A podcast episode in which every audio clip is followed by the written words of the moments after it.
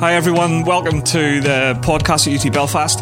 We hope you enjoy as you join with us on Sunday mornings and listen in as we seek to inspire our church and the people of our city to encounter Jesus and just love it with the biggest heart of compassion possible. We're going to go to Luke chapter 7. Luke chapter 7. We're going to read 14 verses there together in Luke chapter 7. If we haven't met before, my name's Ryan. So glad that you've, you've made it to church uh, today. So glad that you've taken the time, if you're uh, part of online, uh, that, that you've, you've taken the time to be part of it today. Luke chapter 7, we're going to start reading at verse 36. Luke 7, 36. Someday for one day, isn't it?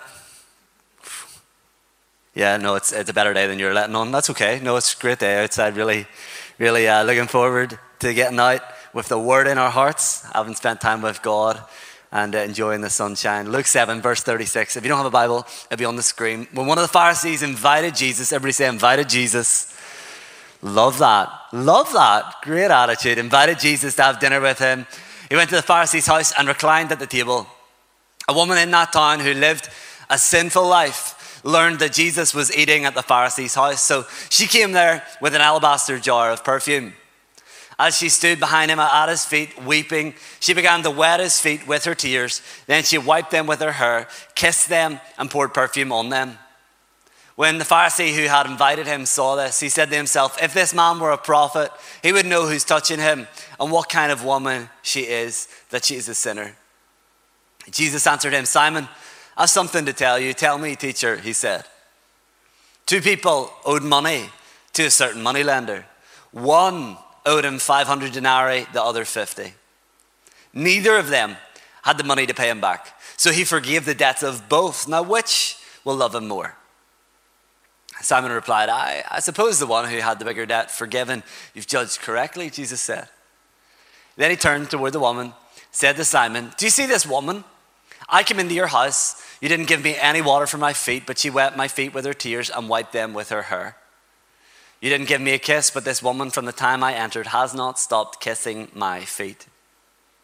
You didn't put oil on my head, but she's poured perfume on my feet. Therefore, I tell you, her many sins have been forgiven, as her great love has shown. But whoever has been forgiven little loves little.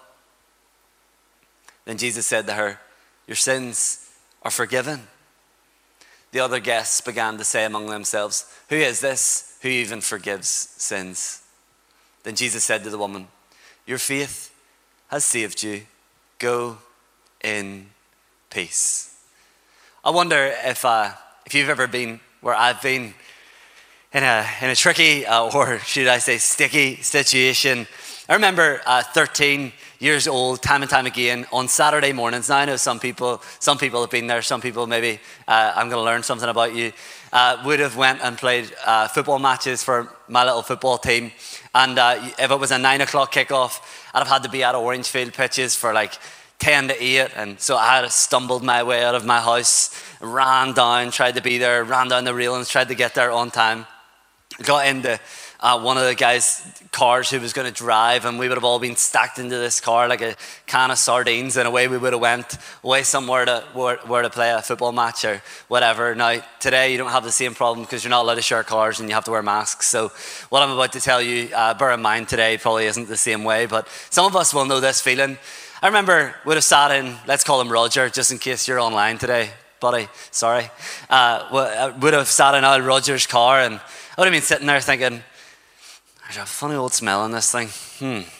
My little 13 year old brain would have been working overtime wondering, what is the smell in here? Goodness gracious me. That smells like there's somebody in the boot here. My goodness. I'd have been thinking it through and trying to work it out. And then I would have got out of the car, you guys. And uh, this whole journey, I've been wondering, something smells wrong. What is it? And I would have got out of the car and I would have quickly realized upon reflection of the sole of my shoe that something does indeed smell wrong. See, as I stumbled my way down Clarawood Park and began to run down those railings at 10 to 8 with sleep still in my eyes, just about having my, my boots in my bag, feeling like I've slept for 45 minutes all night. Yes, a little furry, four legged friend had done the deed, and I had trampled all over it. And now the deed forgive me, I am disgusted at myself as I share, was now on the bottom of my foot, but no longer was it just on the bottom of my shoe, it was now on the floor of old Roger's car. And old Roger later, when he sees what's on the bottom of his car as he suspects the smell, is going to calculate that it was indeed me sitting in the back corner that it was indeed me that ruined the floor of his car and was will indeed come later on to my house and make me clean it up. Now, eh, that whole time, I tell that story to tell you that that whole time I sat in the back of old Roger's car thinking something smells wrong. Something doesn't smell right here. Something's not right here, Roger. What's going on in the car? You need to get yourself an air freshener. You need to work something out. We read some verses and we deduce from these verses that not a physical smell, but an environmental, a sense, a, an instinct was taking place around this table of something didn't smell quite right.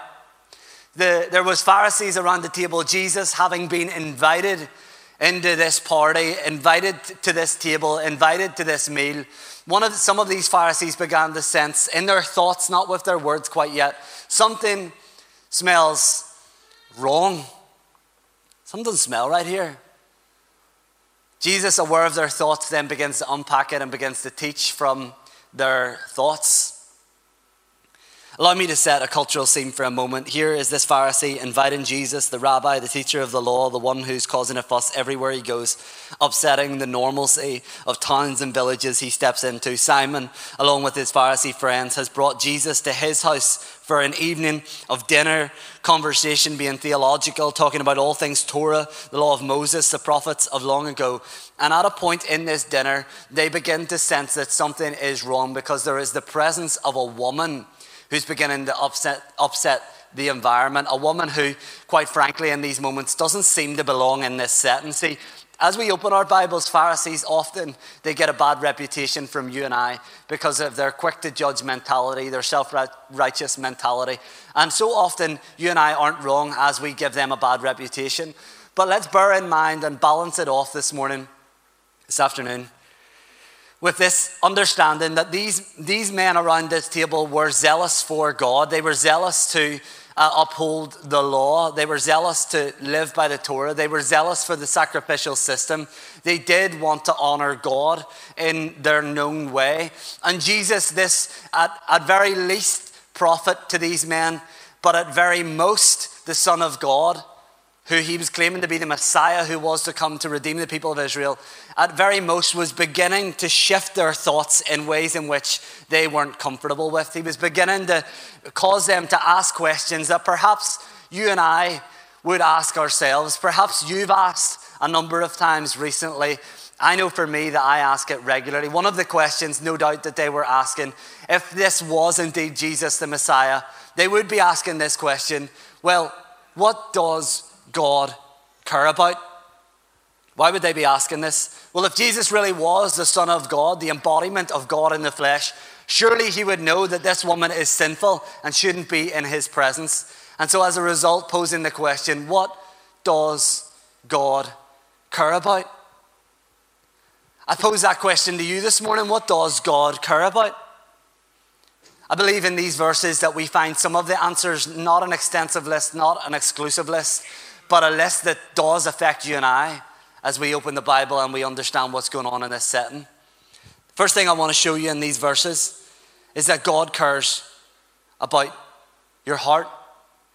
Jesus shows us because, and I'll use Jesus and God interchangeably because Jesus is God in the flesh. Colossians 1.15 says Christ is the, the visible image, easy for me to say, of the invisible God. He existed before anything was created and is supreme over all creation, which simply means that as we look at Matthew, Mark, Luke, and John, how we see Jesus live shows us what God values, shows us God's priorities, shows us what God cares about. The first thing that we see in these verses is that God cares about your heart. God cares about your heart. Your heart. Pose the question to you a little bit this morning, and how is your heart? God cares about your heart. Simon, in moments with Jesus, the physical, fleshy man of God, senses that something smells wrong. Jesus then begins to unpack this story about debt. One owes 500, one owes 50. Who, who, who, who's going to love him more? And obviously, Simon walks himself right into a trap and says, The one who's been forgiven more will love more. Jesus, absolutely. And then begins to explain how this woman began to honor Jesus in a way in which he was dishonored. She, she wet his feet with her tears, wiped his feet with her hair, kissed his feet, and has not stopped doing so, pouring perfume and a much more expensive item on her feet. Then he forgives her of her sin. Why? Why does this all take place? This is all, as we look at it in 2021, can even make us feel a little bit weird, a little bit strange, a little bit uncomfortable as we overemphasize the word feet in scripture. We're kind of going, what is actually going on here? If you're new to church, you're watching online, you're considering, what is happening? See, the custom of the day was that, remember what I got you to repeat just a few moments ago? Jesus was invited. He was invited. And yet, the customs of the day would be that essentially, as you enter a home, you would have had your feet washed by a person's slave and the lowest form of their slave in order to keep your feet clean. Because the roads were dusty, the shoes were leather pierced together. You also would have been gre- greeted with a double kiss, cheek and cheek. Because of the temperature and the dirt in this context, in this place, would, you would have had some oil to run through your hair to loosen it. Then you would have been shown to the seat that you were to be sat at as a guest. And at that point, reclined with your feet on the table after being honored upon arrival. It wasn't special etiquette that Jesus expected, it was cultural etiquette, which was normal. This was the normal thing to do. Yet Jesus was invited to this dinner, he was invited to this party, yet he was dishonored upon entering. See, the way it would have been as Jesus, the guest of honor, is that he would have been brought in and the people would have already been sat there waiting. They, were, they wouldn't have had Jesus waiting for them. But Jesus, they were waiting upon Jesus because he was the guest of honor. And so Simon, the Pharisee, in these moments, it was his house, we believe. Uh, his, he, as Jesus came in, what would have been happening was all of these people would have been sitting watching Jesus being publicly dishonored. Because the cultural etiquette was that these things would have taken place in order to welcome a normal guest into a home, least a guest of honor. And so he was publicly dishonored. See, it is possible for you to invite Jesus into your life, yet not honor him with your life. 40 years ago, you could have prayed a prayer Come into my heart, Lord Jesus. Come in today. Come in to stay. Come in my heart, Lord Jesus. And no doubt, in a simple act of faith, Jesus would have entered into your heart. But it's, it is possible to invite Jesus into your heart. It is possible to invite him into your life and yet not honor him with it. See, 40 years later, I guess I would pose the question. Four months later, I would pose the question. Four weeks later, I would pose the question. Four years later, I would pose the question. Four seconds later, I would pose the question. You might have invited him into your heart. Does he still have your heart? God cares about your heart.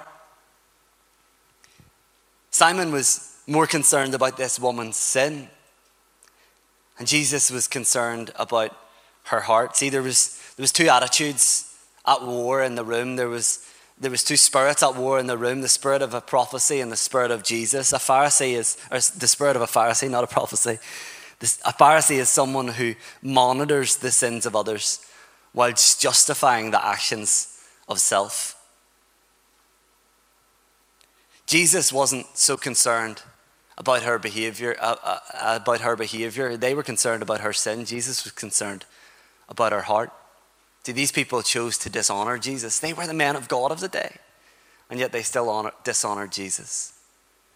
Whereas this woman, she lived a sinful life. She was very unwelcome in this setting, yet she was the most at peace person in the room because her heart was for Jesus. She wanted Jesus' heart. See, God isn't so concerned with your appearance as you are. I love church. I love being in this in this building on Sundays and gathering together. I love connect groups. I love how the church outworks itself. But God is less concerned about your attendance than He is about your heart.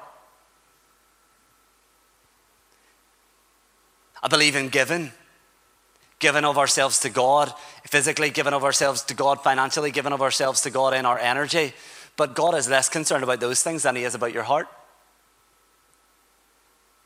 God cares about your heart. When He doesn't have your heart, we can overcompensate with our appearance, with looking the part. with our knowledge talking the part, with our good works doing the part, we can overcompensate. But the reality of it is, is God cares about your heart. Consider this woman's heart. She wet the feet of Jesus with her tears. She wiped his feet with her hair. She kissed his feet, and the Bible says, has not stopped doing so. She poured perfume and a much more expensive item on his feet. These, these people were Pharisees, experts in the law. They knew the law. Another expert in the law we see in Luke 10 tries to challenge Jesus, and he said, What is the, hey, teacher, what's the greatest commandment? Jesus responds in Luke 10, 26 and 27. What's written in the law? He replied, How do you read it? He answered, Love the Lord your God with all your heart. So interesting. Love the Lord your God with all your heart, with all your soul, with all your strength, with all your mind, and love your neighbor as yourself. They, they knew the law in their heads, but they didn't live it with their hearts. They didn't live it in reality. They were inviting Jesus, they were inviting God in the flesh into their homes, knowing what the greatest commandment was, yet dishonoring and disrespecting Him. It is possible to invite Jesus into your life, yet not honor Him with your life. What does God care about today? God cares about your heart. See, your heart informs your life. The second thing I want to show you in these verses is that God cares about your worship. See, the attitude of a Pharisee is we begin to judge others by their actions whilst justifying ourselves by our intentions. It's easy to do that, isn't it? Take an out of context person and what they've just did, their action, and we picture frame it, put it on the wall, and that's how we know them from now on. Meanwhile, all the while justifying ourselves by what we tried to do, what we intended to do. See, Jesus, Jesus doesn't judge based upon those things. These men of God weren't in the restoring, they were in the rejection. But thankfully, Jesus is in the redemption. This woman's very act was an act of worship. She was honoring Jesus in her way, a different way, a unique way, in a culturally probably misunderstood way, but from her heart, she was choosing to worship Jesus. I want us for a minute to consider the very first time we see in Scripture worship. Go to Genesis 22. It's going to be on the screen, 1 to 5. It's Abraham and Isaac. You, you might know, you might be aware of the account, but I want us to pick up on the words that are used. I want you to engage your mind in the words that are used and how you have a framework for worship in your mind already. Sometime later, God tested Abraham's faith. Abraham, God called. Yes, he replied. Here I am. Take your son, your only son, yes, Isaac, whom you love so much, and go to the land of Moriah. Go and sacrifice him as a burnt offering on one of the mountains which I'll show you. The next morning, Abraham got up early. He saddled his donkey, took two of his servants with him, along with his son Isaac. Then he chopped wood for a fire for a burnt offering and set out for the place that God told him about. On the third day of their journey, Abraham looked up and saw the place in the distance. Stay here with the donkey, Abraham told the servants. The boy and I will travel a little farther. We will worship there. And then we'll come back right back here. We will worship there. It's interesting that Abraham said, We're going to go worship there.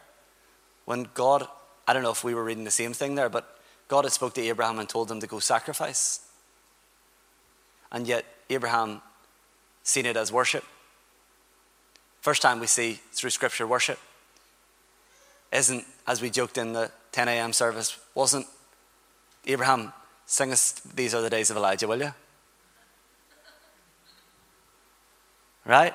Wasn't singing, wasn't clapping, wasn't bowing, wasn't jumping, and wasn't dancing, of which I am huge advocates for all of those things. But yet, the first framework we see, the first understanding we see of worship is sacrifice. What does God care about? God cares about your worship. See, we see a correlation here in Luke 7 37. A woman in that town, as we read, lived a sinful life, learned that Jesus was eating at the Pharisee's house, so she came there with an alabaster jar of perfume. Luke 7 46. You didn't put oil on my head, but she has poured, not a little bit of drop, not a, not a wee tiny bit, not a wee tiny glass, but she has poured perfume on my feet.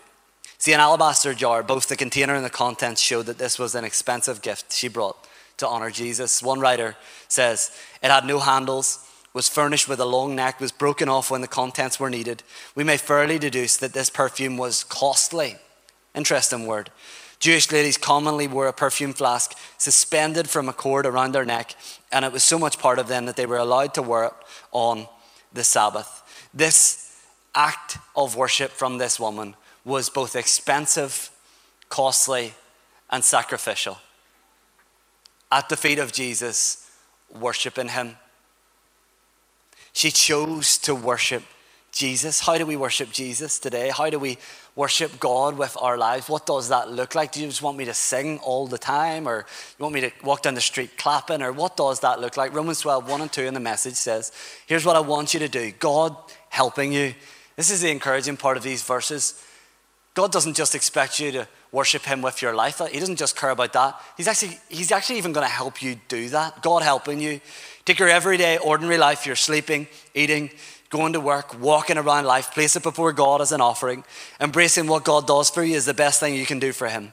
Don't become so well adjusted to your culture that you fit in without even recognizing. Instead, fix your attention on God. You'll be changed from the inside out. Readily recognize what He wants from you and quickly respond to it. Unlike the culture around you, always dragging you down to its level of immaturity, God brings the best out of you, develops well formed maturity in you. Simon didn't worship Jesus as he entered the home. The Pharisees didn't worship Jesus as he entered the home, but this woman did. And as a result of her act of worship, as a result of her choosing to worship Jesus, she experienced the grace of God and the mercy of God. See, the grace of God is, is the unmerited favor of God. Mercy is getting what Jesus deserved, whilst he took what we deserved. I don't know if maybe you've experienced the grace of God today. I think you have. But if you've experienced the grace of God, the, the thing to do with the grace of God is choose to worship God as a result of it.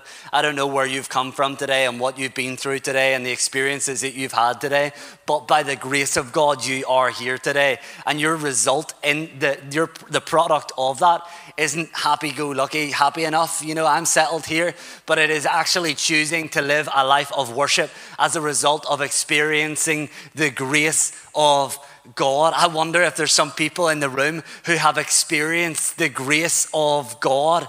The result of that is to live a life of worship to God. 1 Corinthians 10:31 whether you eat or drink whatever you do do it all for the glory of God. What does God care about? God cares about your worship. This woman chose to worship God. The final thing that we see in these verses is that God cares about your peace. God cares about your peace. Luke 7, verse 50, Jesus said to the woman, Your faith has saved you. Go in peace. God cares about your peace.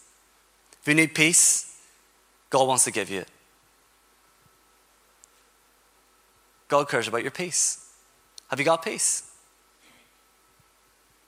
God cares about your peace. This woman has just sat in an environment, a chaotic yet calm environment, a theological conversation, a complex conversation that was over her head, in which she, her future, her life, what she, her past, everything about her was the object and the topic of this conversation.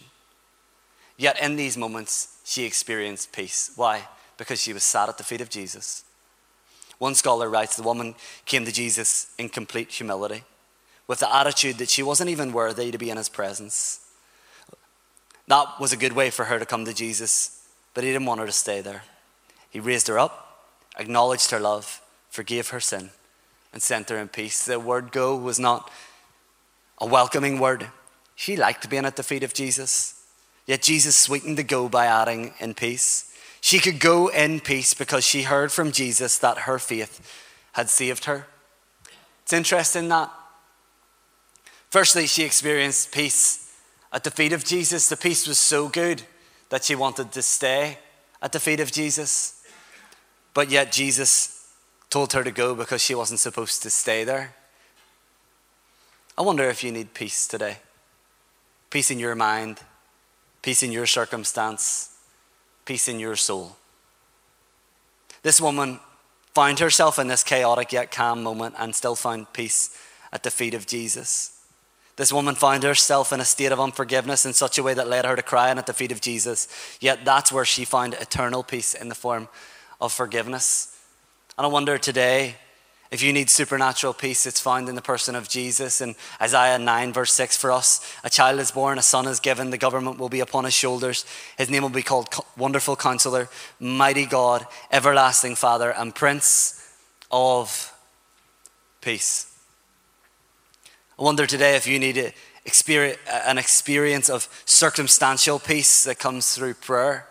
Do not be anxious about anything, but in every situation, by prayer and petition, with thanksgiving, present your request to God. And the peace of God, which transcends all understanding, will guard your hearts and your minds in Christ Jesus. Or perhaps you need to experience peace which comes through salvation. You can experience being made right with God. Ephesians 2:14. For he himself is our peace.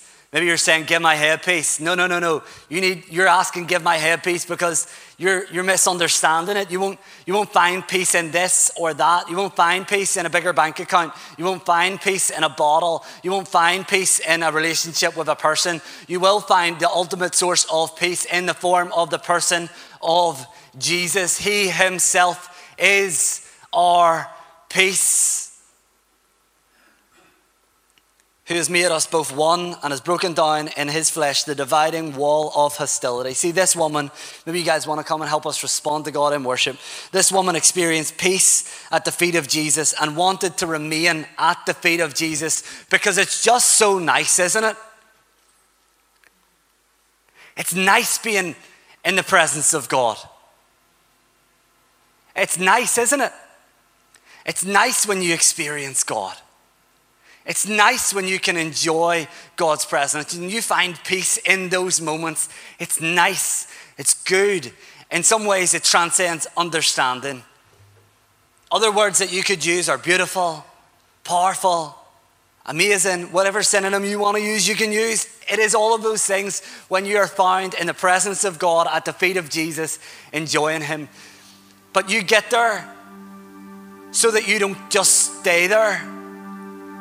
This woman was at the feet of Jesus enjoying peace that comes only from Jesus, yet he told her to go in peace. See, God absolutely cares about your heart. You can go with that confidence today. God cares about your worship. So you can worship and go with that confidence today. And God cares about your peace. So you can go, or in these moments, you can supernaturally experience the peace of God. But you can go with the confidence that God wants you to know peace. But it doesn't just stay there, does it? Because for some reason, he wasn't content with this woman staying at his feet. She needed to go. See, the reason why God cares about your heart, your worship, and your peace is because he also cares about your granny's heart, about your brother's worship, about your neighbor's peace. He also cares about the person across the street who moved in months ago and you still haven't spoken to them. He cares about their heart. He cares about your daughter's worship. He cares about your co worker's peace. See, we get to the feet of Jesus, but we don't just stay at the feet of Jesus. We take what we've experienced in the presence of Jesus and we go with it.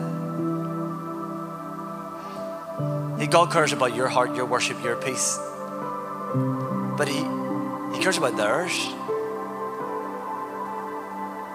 Now, allow me for a minute before we stand and we respond to God. Allow me for a minute. Maybe all of us could play the game. We're going to play a game. It's not really a game, but I, it's the type of games that I enjoy playing. I want, to, want you for a minute to think about the very first time you heard about Jesus in your recollection. Was it perhaps from your mother, your father? Was it perhaps on a Tuesday night in the 60s in Belfast City Mission? Uh, for me, it was my mum, but I also remember hearing it from another source at a Monday night meeting that I used to go to in the Gospel Hall in Clarawood Estate, East Belfast, and I only went because I wanted to win the pound. What about you? When was it and where was it? More importantly, who was it? Some of us will play the game because we enjoy playing the game. Some of us will do it because we want to honor those people and we want to think. And some of us will opt out of it and you do you. But the reason you heard was because somebody cho- chose to go. They didn't have to necessarily go very far, but they chose to go with what Jesus put in them.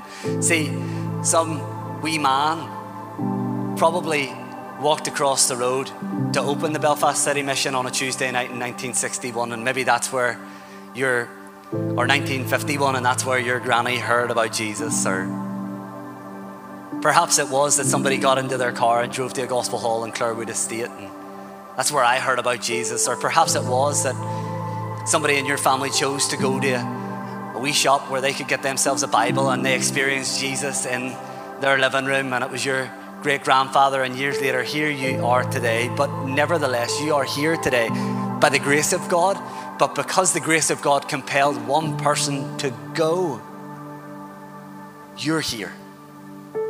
So we take all of that, and we know what God cares about 110% cares about your heart, your worship, and your peace. But it does not just stay with you. And if it does just stay with you, something smells wrong. We go with it.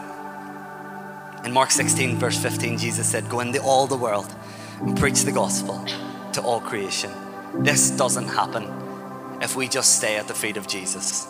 We go with the heart of Jesus, having experienced the presence of Jesus, experiencing forgiveness that only comes through Jesus, experiencing the peace that comes from Jesus Himself, and we go with it and we share it everywhere we go. How do I, how do, I do that? Let God work out the detail. Go from the presence of Jesus, full of the person of Jesus, with your life, your everyday, ordinary life. Let's stand together.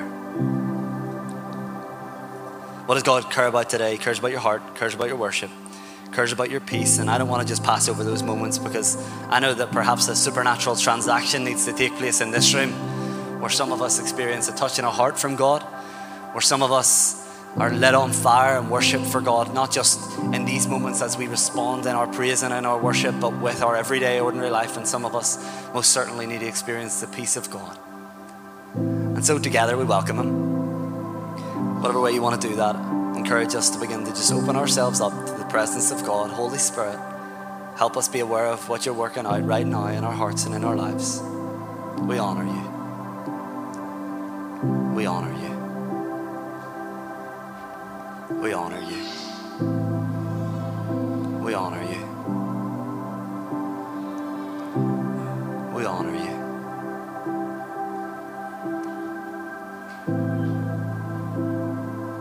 Increase, Holy Spirit.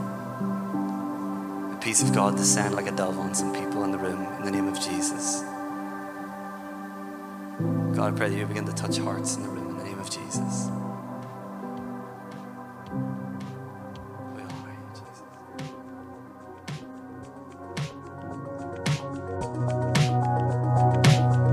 Hi, everyone. Thanks for listening in on our Sunday podcasts. Check us out on our Facebook, Instagram at UT Belfast.